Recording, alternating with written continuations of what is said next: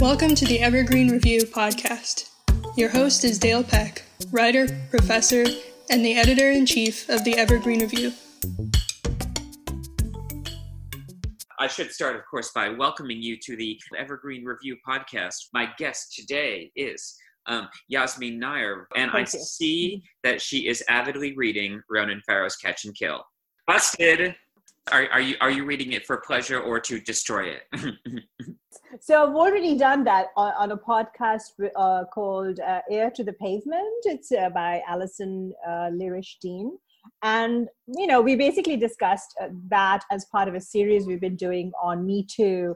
And it's a terrible book. It's basically fiction, which he presents as um, as as some sort of massive, years-long journalistic expose. And it's really more about Ronan Farrow and his mummy, Mia Farrow. It really is about reinstating the two of them as uh, crime victims in the whole Woody Allen scenario. I think that really is this throbbing heart of the book. It's a terrible book, and um, you know, I encourage people to go listen to the podcast. I'll also be writing it up, but essentially, you know, it's a narrativizing of uh, things that really that he really didn't do. He's not a great journalist. Uh, he's a good confa- he's a good fabulist more than a journalist, uh, and. Well, it also speaks to the disaster of the Me Too movement, which is, a, which is I think, like so many other social justice movements in today's uh, era, is a complete failure. Well, more or less a complete failure. Um, and I, I think you, you, you will probably agree that it, it sort of fits into this larger narrative about, um, uh, what would we say, the, the, the decline of, of uh, an, an independent um, uh, or truth Um, concerned media um, in the United States, um, in the world in general? Yes, but I, I think this has been going on for a while, but I think the Trump election, I think especially solidified this, what we call the Trump bump, right? Um, I think most of media today is less bent on actually uncovering the very complex contours of any story and much more interested in performing a kind of, uh, you know, social justice-y uh, story. And really, it, it is about a performing a story more than actually displaying what the story is really about. So if you were to actually look at the Me Too movement, you would come up with a very complicated picture that make would make a lot of us uneasy, you know, about, for instance, the nature of sex and the fact that sex is transactional and that a lot of women have to constantly engage in tra- sexual transactions, as do many men, you know, in our everyday lives, for instance, right? Those are the ugly realities at the heart of everyday life. um, but, but I think, um, just to, to use the Me Too story as an example, I think journalism today is more concerned with making sure that it doesn't get tweeted out of existence, right? So New York Times, at one point, if you remember, right after twenty sixteen, Uh, published this really interesting essay about this neo-Nazi. It followed him around, did a really interesting analysis of how he became a Nazi, what his life is like, and got massively slaughtered all on social media. How dare you show a Nazi as a human being, et cetera. And since then, it hasn't done anything like that, to the best of my knowledge. Um, so I think that's the when you let yourself be ruled by social media, which is not nearly as influential as newspapers think it is. Um, when you, but when you let yourself be overdetermined by social media, you have to let the journalism go.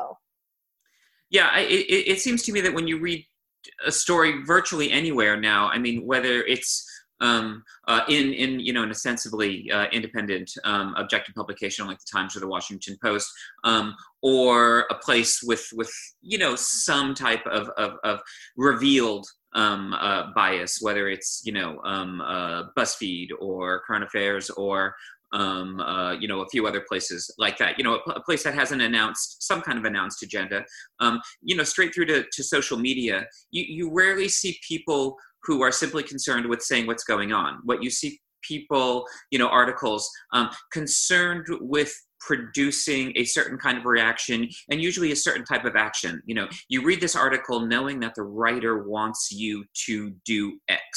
Um, and typically X is vote for X candidate um, in an election, or to endorse X policy, or to declare oneself a friend or enemy, you know, of, of, of X phenomenon. But it, it's just, I can't think of the last time I read an article in which I was invited to, let alone allowed, to make up my own mind as to as to whether I liked or disliked this thing, um, uh, or had any other judgment on it. You know, the the, uh, the idea that simply presenting it, you know, um, uh, objectively, um, as complicated as that might be, um, uh, it just seems to have gone out the window these days. Right, and I think there's a place for, you know, sort of op- opinion-led coverage and opinion-led journalism. There's a place for that, and then there's a place for the different kind of journalism that says, we've gone out into the field, here are the facts we uncovered, make up your minds, and here are more facts we uncover, and as the picture gets complicated, we'll keep bringing you those facts. I think there's a place for both of that. I think what's happened is what you're pointing to, which is that I think journalism of the sort that the Times claims to represent um, has just become more of the second sort. You know, uh, the Times, it looks, I mean, also the time, you know, when I look at the Times, I, I know I keep beating up on the Times, but, you know, I get the Times, on, A, because it's very cheap. Um, they're willing to give you very cheap subscriptions because it's just one subscribers, but also B, because, you know, everyone, you know, as, as a journalist and as a writer, yada, yada, yada, you got to keep up with what people are talking about. And a lot of times people, unfortunately, are talking about what's, what's been written in the Times. And, you know, so I have the app and it's always reads like, it, it, it's, it's all about algorithms. It's not about, I just want to, I will say, for instance, the L A Times every morning gives me a P D F of its paper. Mm-hmm. I can actually go through and see the news as the L A Times reported it, mm-hmm. right? Which is very honest. Whereas the New York Times is led entirely by algorithms. Mm-hmm. You don't get even the today's paper section, which is completely messy. Um, the, the stories keep going up and down based on the algorithm, what's mm-hmm. popular. So I'm not really getting a snapshot of what happened, for instance, yesterday, which is what the newspaper today would be covering. I'm getting a sense of what other people are reading. Right. I mean, and that's, you know, even true on the Times' front page on the web, you know, oh. itself, there are, there are essentially four different sections that are all the same sections, which is the stories that the most people are reading that we're going to keep on, you know, pumping because more eyes means more advertising dollars uh, for those pieces um, uh, and for the paper in general. Um, so as As readers, as writers, um, as as editors, I, I, I refer to myself that in, in large quotation marks. Um, uh, what are what are our responses to you know the, this this idea that that um, you know the news seems to be you know being presented you know entirely to sort of you know reinforce um, certain uh, assumptions that we already hold uh, to cater to readers, you know, prejudices, um, be they left or right, um, you know, all for the sake of pointing viewers towards a select few articles, you know, to rake in advertising dollars. How do we respond to that? As editors and writers, I think we need to be more conscious about communicating to readers that there is such a thing as genre. So Evergreen Review, as you know, right? Beautiful, may I just say, beautiful, historic, storied publication. Evergreen Review is not a news journalism entity. It is a literary magazine. And as a literary magazine, it has, you know, it often writes about things that are in the news with a very particular literary bent, but it's not a journalism place, right? And that's fine. And that is exactly, it serves a function. The New York Times, it has to, you know, it's supposed to be, your local paper is supposed to report the news, and it's supposed to report the news. Um, but I think readers have lost any sense of the distinctions between genre. So a reader very often, for instance, will write to me and say, you know, if I've written, for instance, a review of a book, they'll start, they'll want to know, well, you write about this particular historical uh, event, but what about the eighteen sixty-five Battle of Coimbatore, which surely had profound influences upon the events? I'm like, motherfucker, I'm not writing a history paper, you know?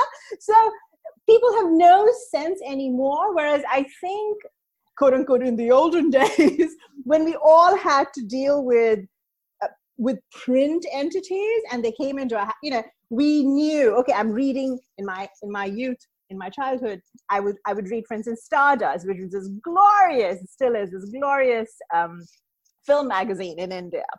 Gossip, total gossip. Uh, and then we would also get The Statesman, which was a historic, you know, many, you know, a couple of hundred years old, I think, uh, newspaper, one of the oldest newspapers in India. Um, And then we would have The Telegraph, which was the younger cousin to The Statesman, which only started in the eighties. And those were both newspapers that did reporting, but with very particular kinds of, you know, politics. It's sort of like in Britain, everyone knows, for instance, that, you know, this paper has a particular political bent, this paper has this political bent, right? And then you would get your weeklies, you would get your comic, you know, so but you knew genre automatically. You sort of internalized what genre was. And I think people have no sense of that. That's one problem. And I think that as editors and as and as writers, we I don't know what the actual answer is, um, but I think we have to start communicating to people. Perhaps one simple way is just to even out is just to say state what a piece is at the very beginning. Mm-hmm. You know, say op-ed as they do in the New York Times. Actually, mm-hmm. in the New York Times, they should be saying that on some of the news stories. Mm-hmm. But, you know, just say op-ed or opinion analysis, right? Or news analysis. News analysis is very different from a reporting piece, for instance. So mm-hmm. I think that's one thing. I think readers, quite frankly, we are very soft on readers. I think re- writers and editors are very soft on readers for good reason, right? We're terrified they'll leave us. Um, it's a little bit like being in a really bad relationship. You just don't want to criticize them. Please don't leave me. But I think we need to be, frankly, we just need to start putting the onus on readers as well in some way. We really need to start looking at the readers and saying, listen, if you want, for instance, if you want us to tell you what is happening in the most complex ways, you need to fucking pay us. And you need to let us do it behind a paywall, for instance, mm-hmm. if that is what it takes, right? Stop filching stuff and pretending that you're some sort of Robin Hood, you know, giving away articles for free. Uh, pay for shit. You know, I, I have a subscription to the Financial Times um, because, quite frankly, I actually think that the Financial Times at this moment in time provides the best journalism out there. You know what's happening in the world if you know what's going on with global capital. And no one else does it better than the Financial Times. The New York Times sucks because the New York Times is entirely invested in its literal investments. And that's what it reports on, right? But I think, you know, and the time, the F T allows me, I think, to share a few articles every now and then, or it has a quota. And I, that's that's what I adhere to. I don't liberate articles and share them on my feed, for instance, mm-hmm. because it takes money to do actual reporting. It takes money and qualifications, heaven forbid. It takes time for us to write pieces. We also haven't done a very good job of communicating to readers what the job of writing is because so many fucking writers are assholes who want to think of themselves as special snowflakes. A lot of writers I know are more are really invested in communicating to the public the idea that what they do is special. And a craft that is just mysterious. There's nothing mysterious about it. You sit your ass down in your seat and you fucking turn that piece out and it takes goddamn hours. And then it takes hours to revise. And in the meantime, your editor, as you know, your editor's, you know, banging on the door going, where the hell? I mean, it's, it's, it's mundane and it's, you know, it's fraught and it's, you know, it's, it is, there's a certain magic involved, but the magic only comes at the very end. Um, yeah, no, I, I you know, you, you have this feeling now that people think that because of social media, because we have Twitter, because all of our cameras have phones on them or something, that we can simply allow the truth to percolate out, that eyewitnesses are going to report things, um, you know, uh, in, in an honest way, um, in an unedited way, um, that it's truth. And that also that somehow, you know, viewers are going to be, be able to assimilate you know, the, the entirety of a situation based on six different, you know, videos and a couple of tweets that were reported by people who may or may not have been there. You know, there's no way to actually verify it, especially when, when you're just dealing with, with print, you know, um, as opposed to a writer, you know, who is publishing things in a situation where, you know, among other things, you know, their ass is on the line. You know, if you print misinformation, you and or your publication can get sued and all that, which is an incentive um, to actually tell the truth about things. Whereas people who randomly upload things on social media, you know, can kind of just hide behind, uh, you know, just, well, that's just, you know, this is just what my camera had, or just disappear somewhere into the ether. I want to back up just, just, just a little bit. Um, Uh, you know, I was uh, like glancing um, uh, at your presence on, on online this morning, and I came across a, a quote that I'd seen somewhere before, which is, you know, um, uh, Yasmin Nair is one of those persons um, uh, that you might not have heard of her, but if you've heard of her, you definitely have an opinion about her. Um, uh, you are a person who takes very strong stands on, on various things, but I want to start kind of super globally, you know. how do you describe yourself professionally? You are a writer, but, you know, that's a very broad category. Kitty O'Meara, after all, is a writer. Um, uh, your your favorite poet, if you remember her. Mm-hmm. Yes. Yes. The poet of the pandemic. Poet of the pandemic. Voice of the so, people. Right. So, you know, um, I actually like writer. And here's why. I think I'm okay with being seen as being on the same plane as Kitty O'Meara, simply because any I, I do feel that you're a writer if you sit down and you work on crafting something. And, you know, that poem was ghastly, whatever that thing was, that, that prose entity, right, which went viral and which people can read a little bit of in, in the piece we published in, pand- on the pandemic in Evergreen Review. Shameless. I think that if you sit down and you, regardless of what your politics are, and regardless of what is considered the skill level, because who decides skill as well? Well, I mean, I guess there is something to be said about, you know, a, a neutral definition of skill, perhaps. But, you know, if you've sat down and you've produced something that you actually set your mind to, and you wanted to present it as a piece of writing, right, as a, as a compilation of words that are meant to convey something that you wish to convey, I think you're a writer. You know, which is why I like to say I'm a writer. Um, And I'm also, but I'm in this weird position where my writing and my political activism and, you know, all of that and my take on it is, have become inextricably intertwined over the years. So I'm a very particular kind of writer, but I'm also not, so my writing obviously has a particular politics, um, but I'm also not tethered to writing only about certain topics, which is why, you know, I like, what I like about saying that I'm a writer is that it gives me the freedom to say, I can write on shit one day, as I did, um, you know, for the All, years ago, before the All disappeared. Mostly what I write about, I would say, is I write about the archaeology and the history of power. Mm-hmm. That's what I do. I think I was sitting down today because you asked me to con- you know, think about my writing, especially for my writing for Evergreen Review, and to think about what it is. And I realized in terms of, I think globally, what I do is I write, and I love writing about the history and archaeology of power. Because I think going to what you said just now about, you know, people who think that watching images uploaded instantly is suddenly, t- suddenly tells you everything they need to know about an event, right?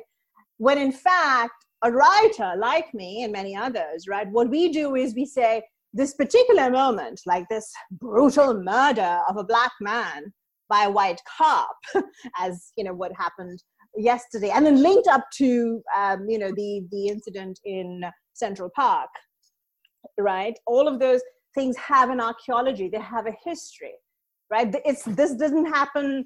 And all, it's, it's not just that these events repeat themselves day after day, year after year, but that the repetition is overdetermined by a very long history of how black bodies are cast as criminal.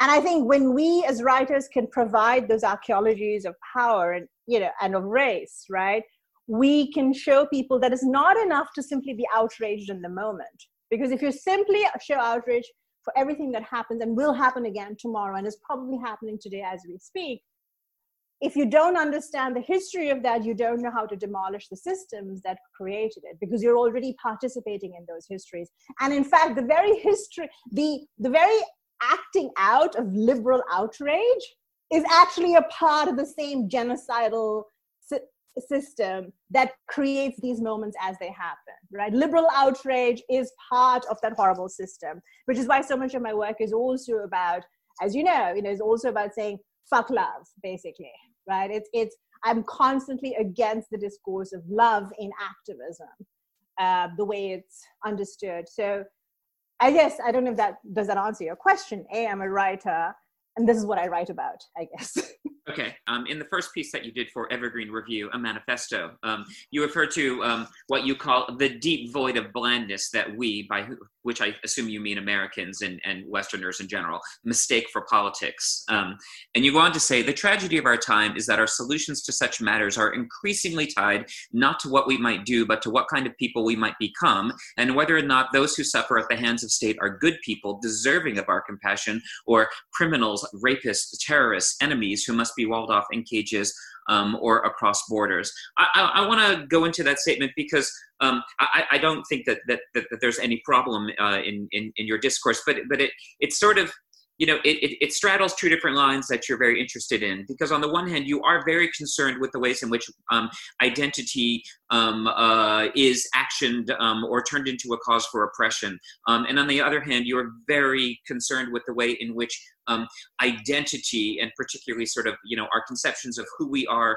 are used as excuses for not evaluating our own actions, which is to say that if we conceive of ourselves as good liberals, then, then it is impossible that any action that we perform, you know, might not be, a, might not be a good action, you know, and so, you know, we can, whatever, you know, support, Um, uh, you know, criminal capitalist enterprise or exploitative en- enterprises or something like that. But if we think of ourselves as liberals, those, those consequences must not actually be happening, because we, we have created this identity of ourselves um, as a good person, or as an oppressed person rather than an oppressor, or, um, uh, you know, someone, you know, uh, on, on the other side. So I would say, first of all, that it's not only liberals, but also many leftists. Oh, yes. Uh, right. So I just, and I know you know that, but I just wanted to emphasize that for our listeners as well, is that the problem is not only with liberals per se, but also with a, a large swath of leftists.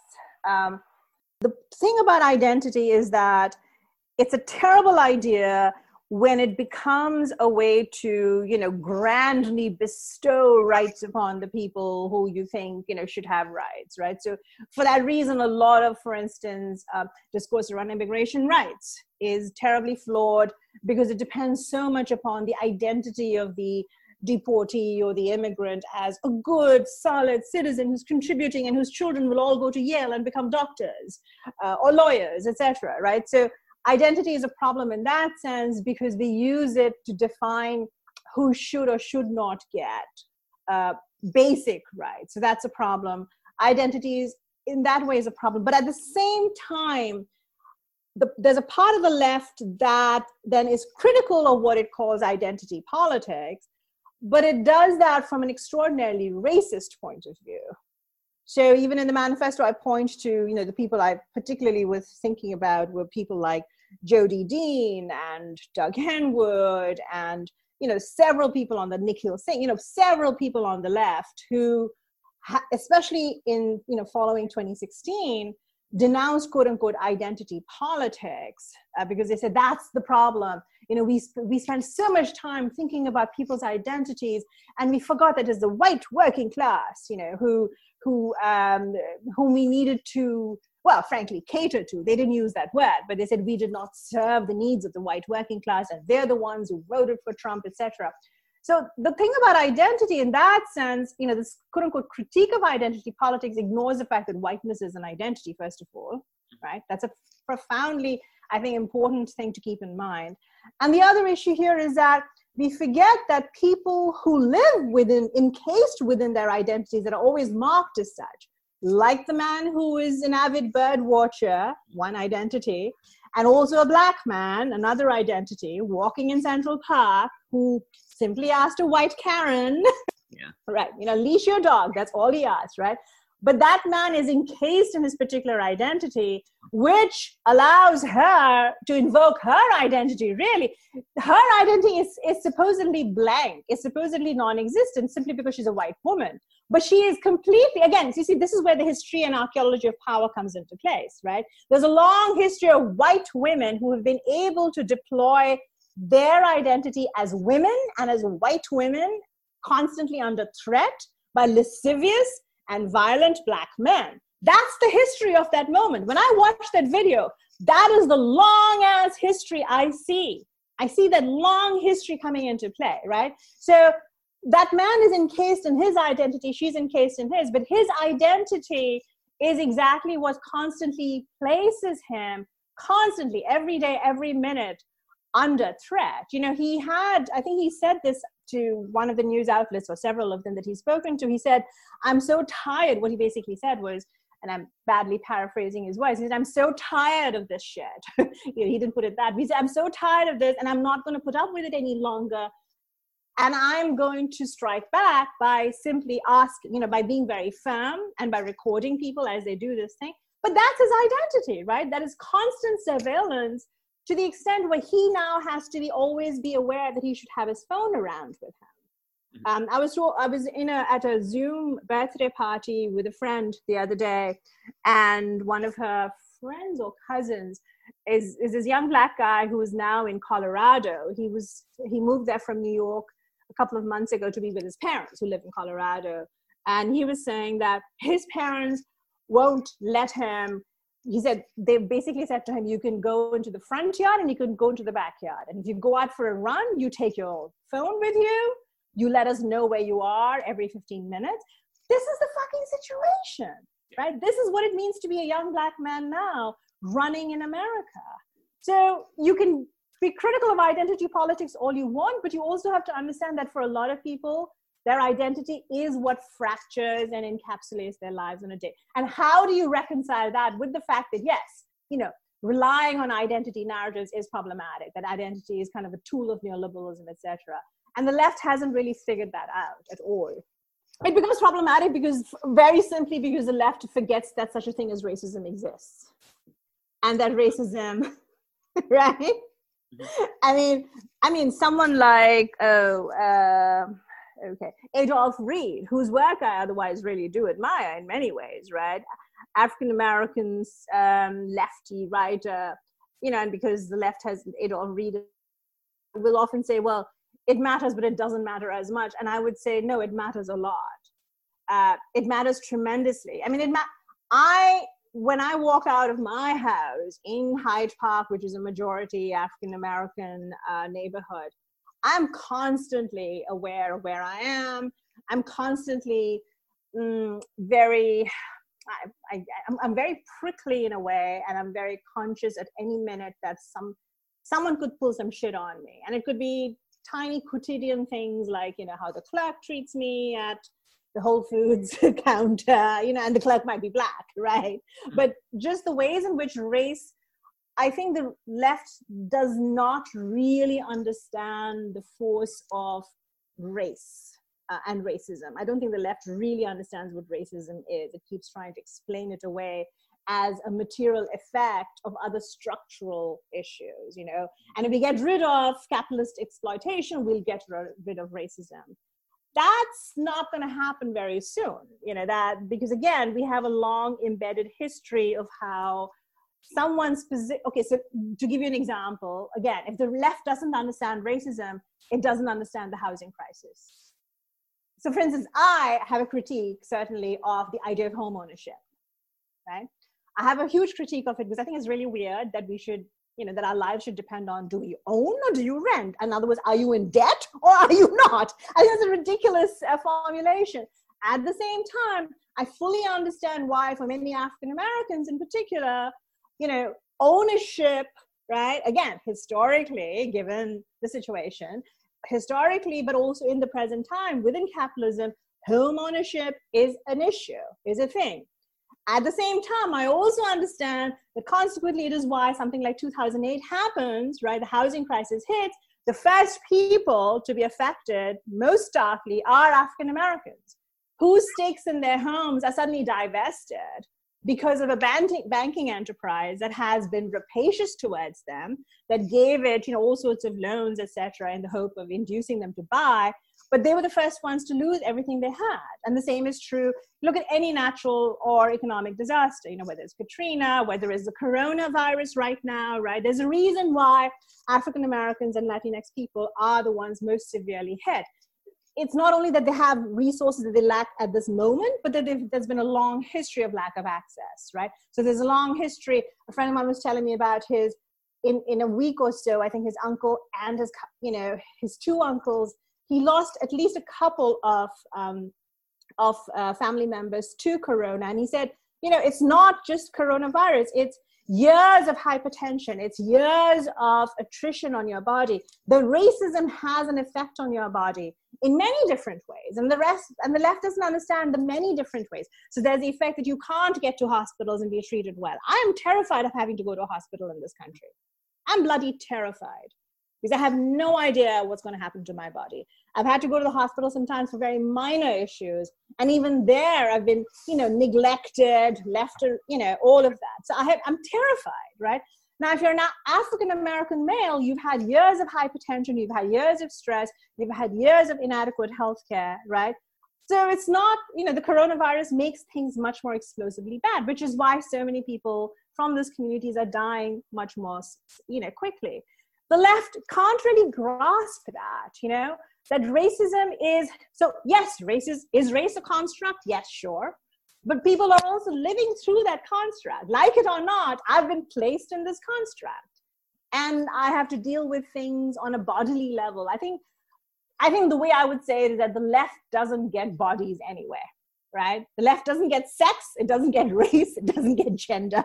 It wants to act like, you know, we're all these um, immaterial entities uh, floating around. And, but those uh, materialities are visceral, visceral ways for us to live through. Where, where is the disconnect be- between sort of paying, you know, lip service to the idea that, that, that, that people have different lived experiences based on, you know, gender, race, um, uh, various other um, uh, essentialist attributes um, uh, of their lives, even if those essentialized attributes are themselves, you know, um, uh, social constructions or or socially inflected in, in, in some way. You know, why don't we get it?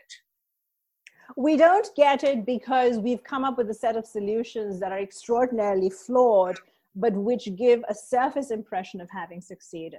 And I would say that the best uh, example of that is that, especially on the left, we depend on the nonprofit industrial complex, for instance, to do all our work, right? So that's, I think we don't get the disconnect because we have so many institutions that paper over our problems.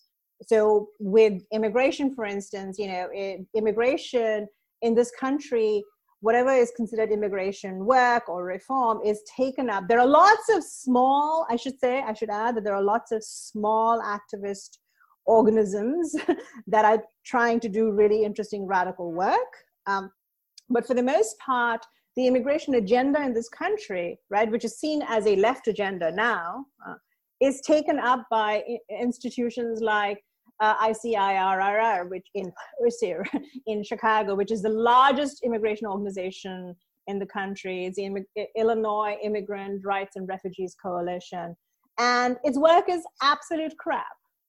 I know this for a fact because I, you know, in the past I used to send friends of mine to either to I S I R or to other organizations like them, much smaller organizations, which are all, by the way, overdetermined by I S I R because I S I R has all the power. Um, but, you know, I would send friends to them when they needed help with immigration, and they were always turned away because they were not part of families or they were not the good enough immigrants and so on. So, but when you look at rallies on, on immigration, when you look at who's setting the agenda on immigration, for instance, is these massive organizations that would disappear if we actually took care of immigration. So we've created, in, and you look at anything else, look at queer issues, right? Look at what the gay marriage movement did to us. It basically, for one thing, I would argue, and I will argue, is that it decimated the possibility of universal healthcare long before it was even considered a possibility in recent years, right? So if you look at any social justice movement that's sort of lefty, you realize that it's the nonprofits that came in and created a particular agenda that looks like a left agenda on the surface. Um, and that's the disconnect, right? The disconnect is that, and it's, you know, we have invested so much literally in these organizations, in these structures that are only now existing in order to keep themselves alive and not actually resolve the issues. In in a manifesto, um, uh, you uh, describe, you, you characterize neoliberalism as capitalism made familiar, um, uh, and you go on at, at, at some length about how sort of, you know, one of the drives of neoliberalism uh, is, is is to present uh, capitalist in- institutions as your friend, um, and, and to normalize the idea, you know, of of of, of havers and takers, um, uh, of, of haves and have-nots, um, uh, and all that. Do you think this plays a role um, in in in uh, the American left's uh, sort of failure to to to look beyond um, uh, it, it, its feelings about identity rather than to the actual lived experience of identity?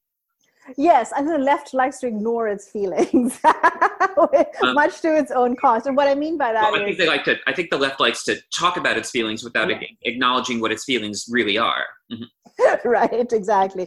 Yeah. So with neoliberalism, as you know, you know there have been many and very good uh, uh, definitions and analysis, and by you know just to sort of just to make sure we're all on the same page in terms of what the listeners are wondering about in terms of what is neoliberalism. Yeah, it's it's a system of privatization of resources that's been in place uh, since you know some people trace it to around the seventies. I would argue that might even have been a little earlier than that, and others have argued that as well. But basically, it's a system of privatization such that now, increasingly, everything that is essential, for instance, education, water in many parts of the world, housing, all of those have become privatized entities. So we are no longer guaranteed rights under the state, for instance, which is why, for instance, even in the, you know, even in the U K, the National Health Service, which is its sort of crowning uh, jewel, not India, but the N H S is the crown, is, is the jewel in the crown.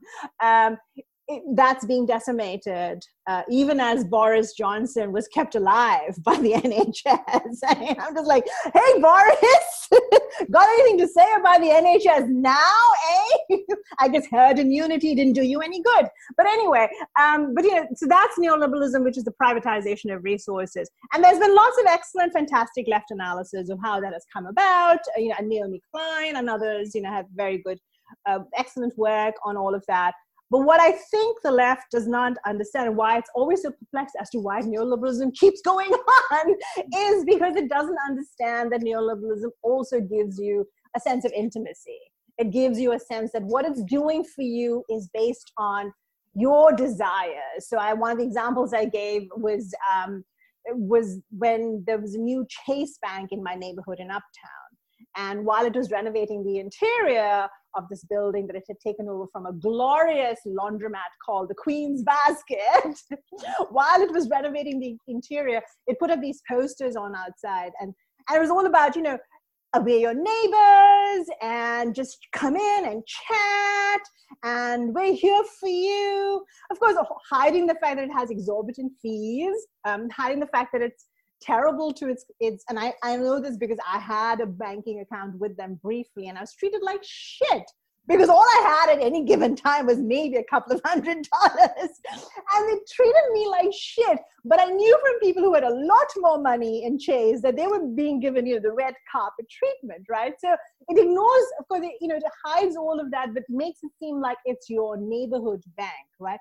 And that discourse is really important to everything. It's important, for instance, to education, right? So education, the reason that a lot of people, maybe not so much now, but in the very beginning, a lot of people were invested in charter schools, especially people in quote unquote minority communities, because they were told, if you really love your child, you will want to take your child out of these disgusting public institutions and put them in these nice charter schools where we'll give you a fantastic education.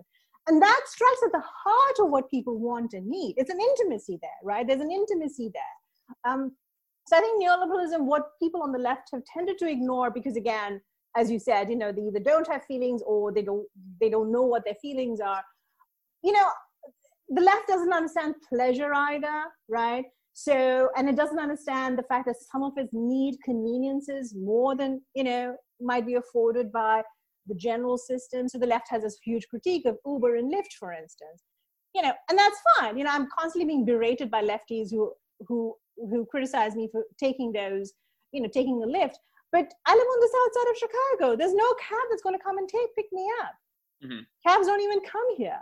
Right. So the point of all of that is that our lives are structured by very intimate, real needs and desires, right? I love shopping for perfume, or, you know, I love shopping for soaps and so on. And there's a need for pleasure in our lives, even those of us who have very little money. And neoliberalism often steps in, in the shape of, for instance, a Marshalls, where I can find an entire half store filled with lovely soaps and perfumes, right? Is it a bad, is it born out of a bad system? Is it a horrible corporate chain? Yeah, sure. But it gives me pleasure, for fuck's sake, right? The mom and pop store down the street, you know, with the guy who keeps following me around doesn't.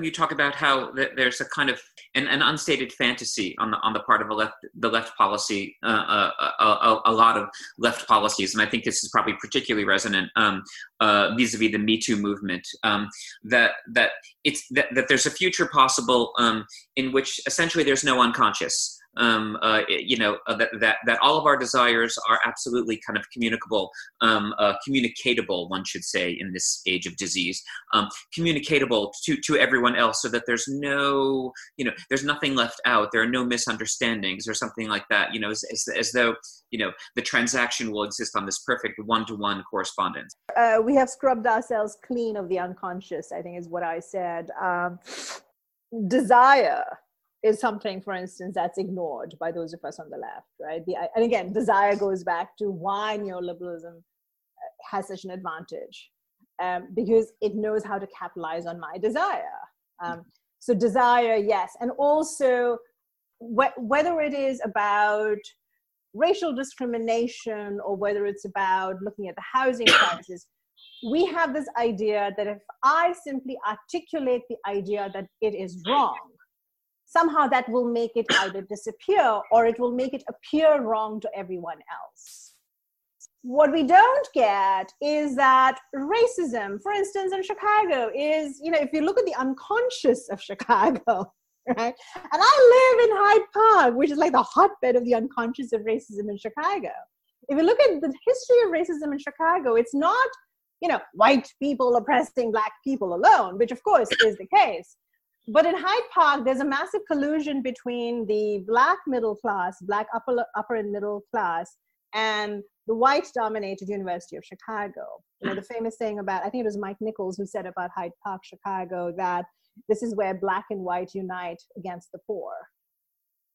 Now, if you're someone on the left who wants, you know, to talk about anti-racism and racism in, you know, in Chicago and all of that, you ignore that unconscious, which again is about the history and archaeology of power, right?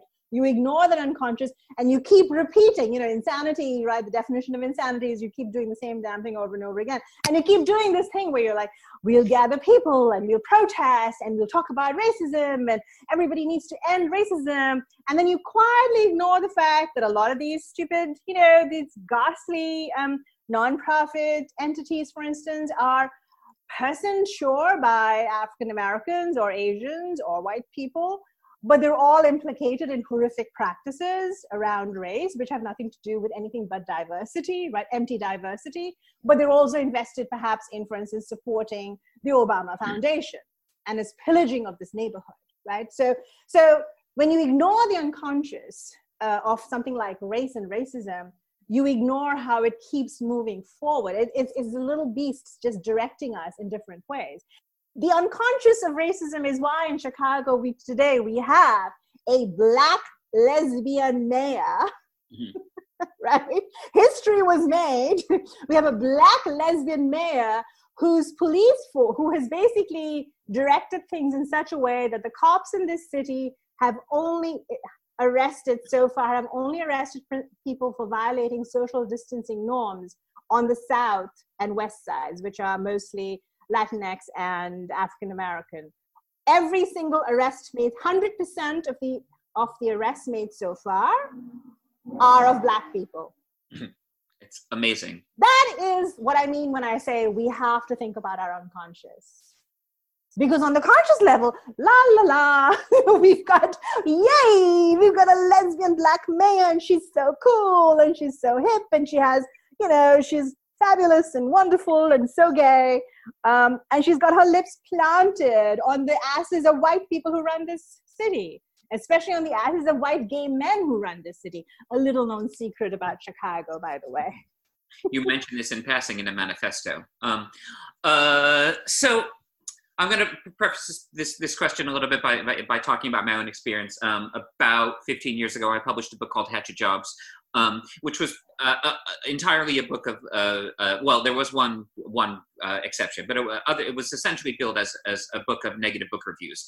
Um, me kind of taking on what I saw as two reactionary forces um, uh, in, in the literary world. One I called reactionary realism, which was just kind of this return to this idea that there's a standard that everything, you know, can, can adhere to. And then the other was this sort of recidivist postmodernism, which was this idea that nothing matters and, you know, it's all just a game or something like that, both of which I found to be essentially conservative. Um, Uh, one of the responses to that from people who attempted to engage with, with the book, um, as opposed to people who simply rejected it out of hand, was to say, okay, we know what you don't like, you know, please tell us what you do like. Um, I evaded that question by, by, by saying that, you know, you know, in, in literature, what I don't like is a program. You know, what I want is for people to make conscious choices rather than to sign on to something and just regurgitate particularly, you know, tired systems without evaluating them. Now, you've said, you know, that your work is primarily concerned with the history and archaeology of power, you know, which which is necessarily a past-looking um, uh, sort of practice um, uh, a, a, as well. And, you know, I think that, it, you know, it's it's clear, you know, to anyone who reads your work that, you know, a, a large portion of it um, is, is concerned with the sort of deconstruction um, or revelation of, of systems uh, that exist that we either choose to ignore or perhaps, you know, simply aren't, aren't, aren't capable of noticing, you know, in our daily lives, because we're subsumed in the minutia of just surviving, you know. So I'm going to ask that question, you know, that that that people uh, ask all the time, which is, you know, you know, okay, so so you know, we we spend a lot of our energy, you know, analyzing the, the problem, pointing out the problem, et cetera. You know, what are what are some forward steps that we mm. can take? What are what are what are things that we can actually do beyond pointing out that the problem I- I exists? Um, and I ask that knowing that that kind of smacks of the type of utopianism um, uh, that, that you also take a moment to decry um, uh, in, I believe, in a manifesto, you know. But, you know, yes, I think, you know, we, we live in a world where capitalism, neoliberal, you know, capitalism runs the show. And so, you know, much of our energy is simply, you know, Uh, subsumed in being vigilant, you know, t- t- to these things. But but but how do you move past simply being on guard all the time? You know, like what what are positive steps you take to make the world a better place? Yes, I know what you mean about those sorts of responses. In my work, it's often, well, what's your solution? Um, well, first of all, what I would say to that, I think, is a, is a version of what you said about in terms of your responses to your critics, which is to say that first of all, an analysis of the problem alone has been so damn difficult to make that we still have to keep at that. We have to keep pointing out what the problem is. Um, so that, I think, still remains an important part of the project of utopia, which I actually believe in. I actually believe in utopia. I mean, I'm very fond of Star Trek: The Next Generation for that reason, because I love it. It's a utopia without money, for instance. I, I, I believe in utopias. I believe that utopias are possible. I believe there are also multiple utopias.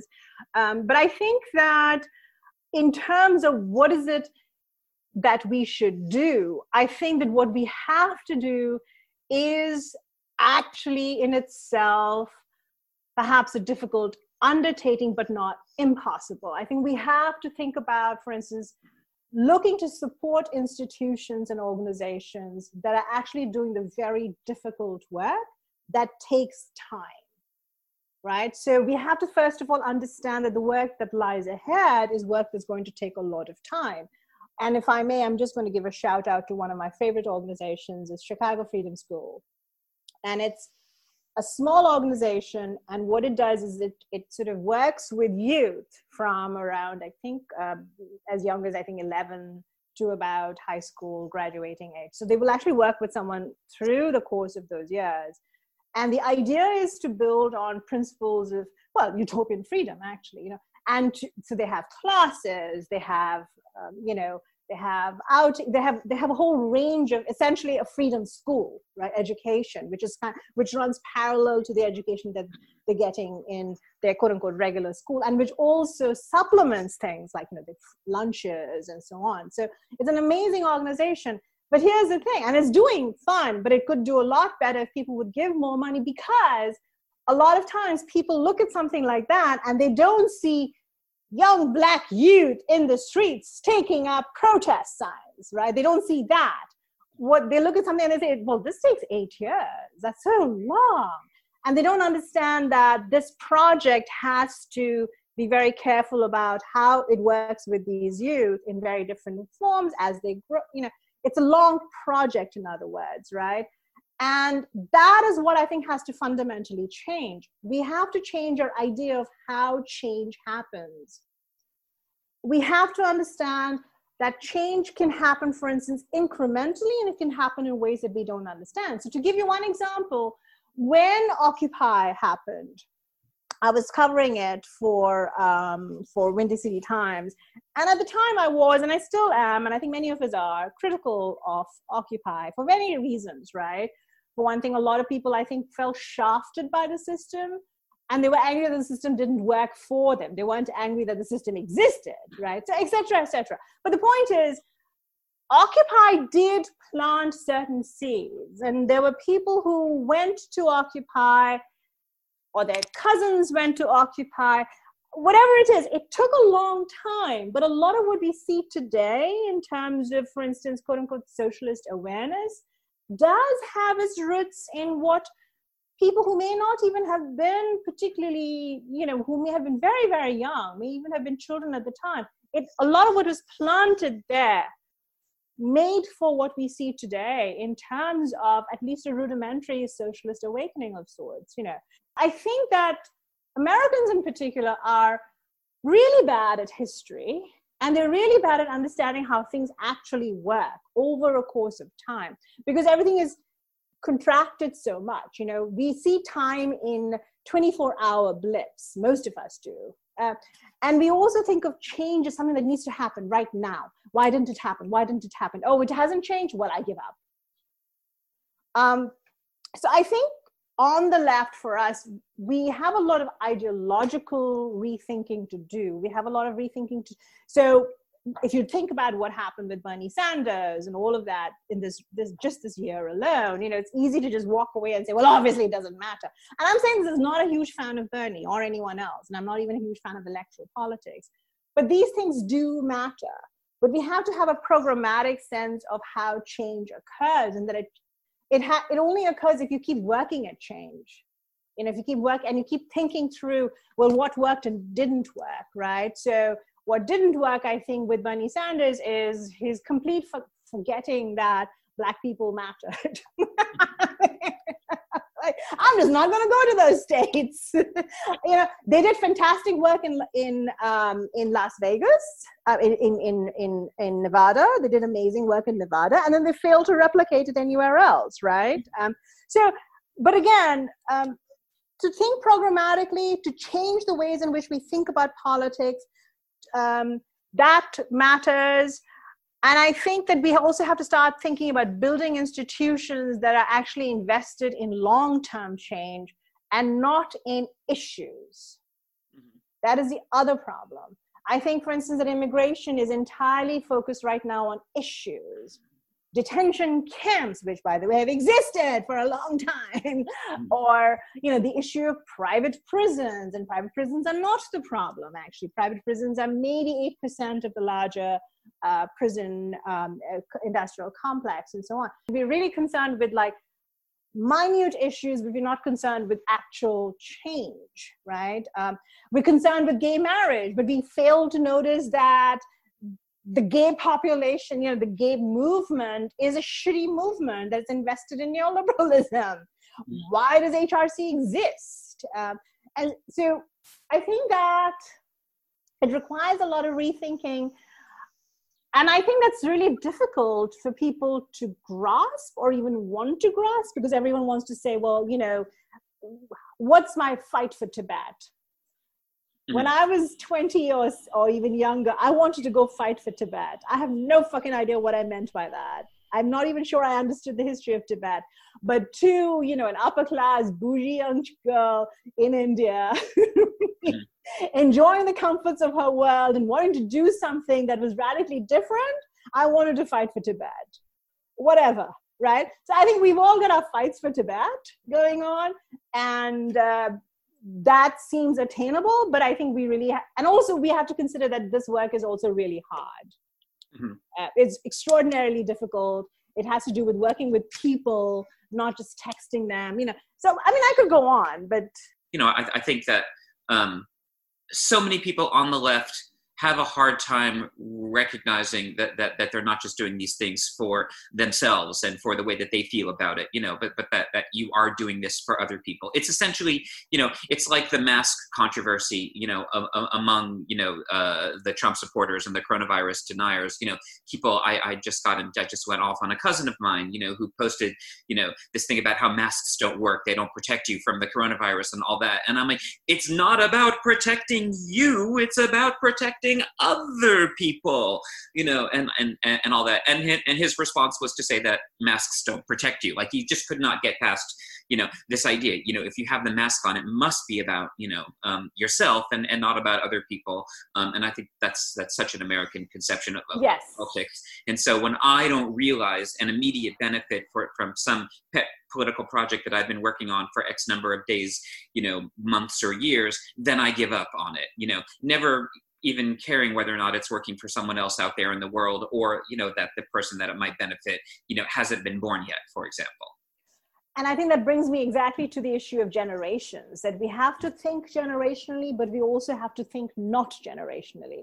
So we have to think about the fact that, for instance, whether it's a, um, you know, immigration or gender issues, there are generational differences, and there are ways in which it affects generations differently. At the same time, there has to be a global way to think about why it matters, right? Why does sexual discrimination matter? Why does immigration matter?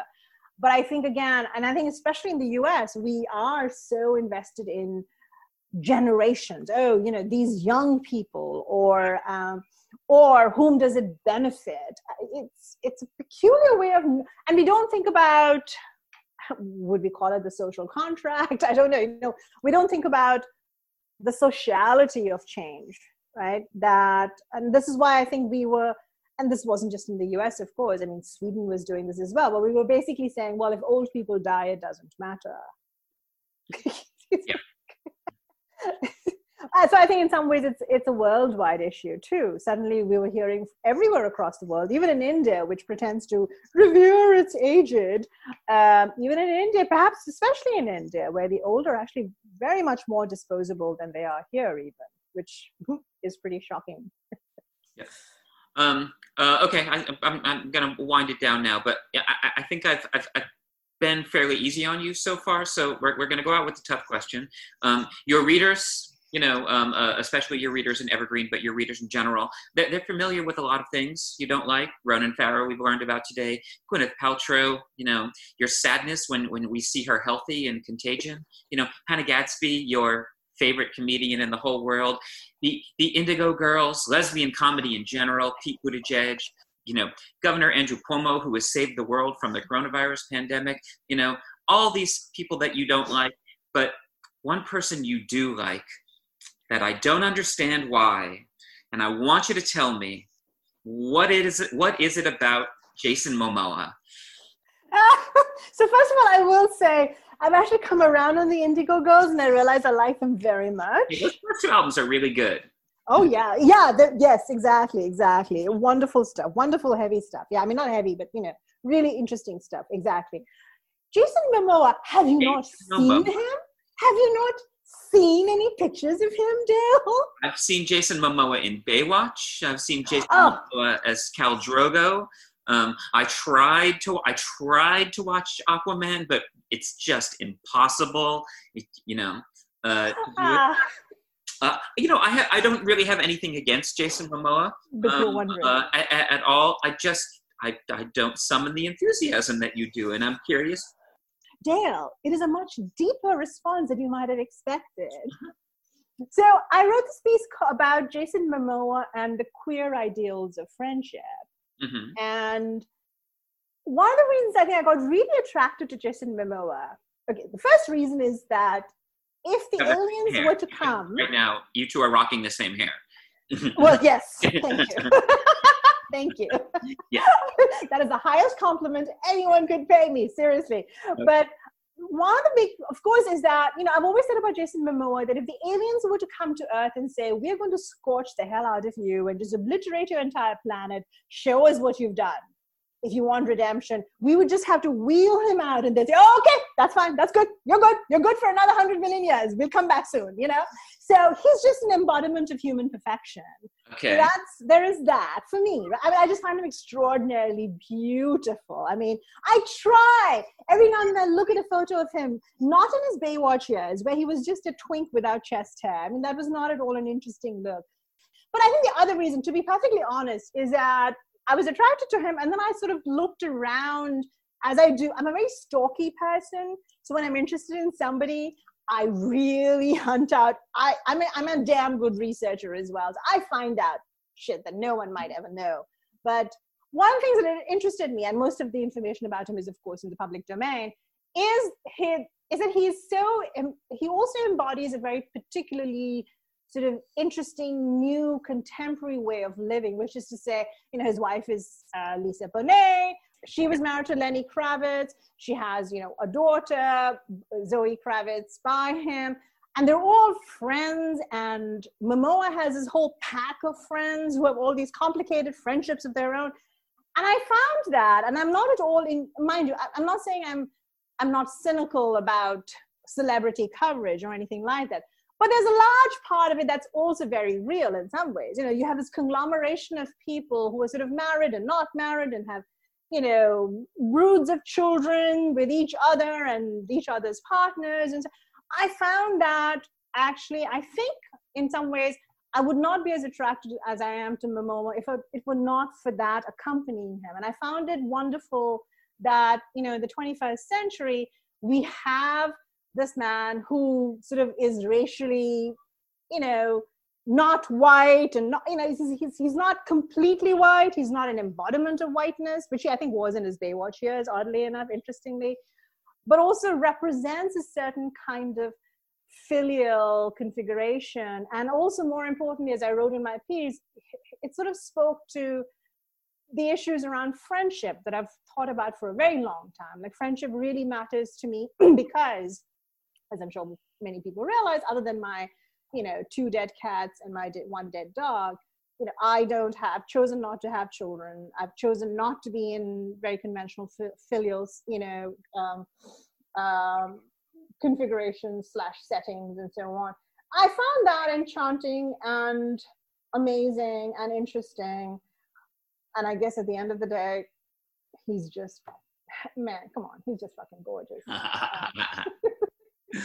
And on that note, Yasmin, thank you for being with us. It's been an absolute pleasure. Thank you so much. No.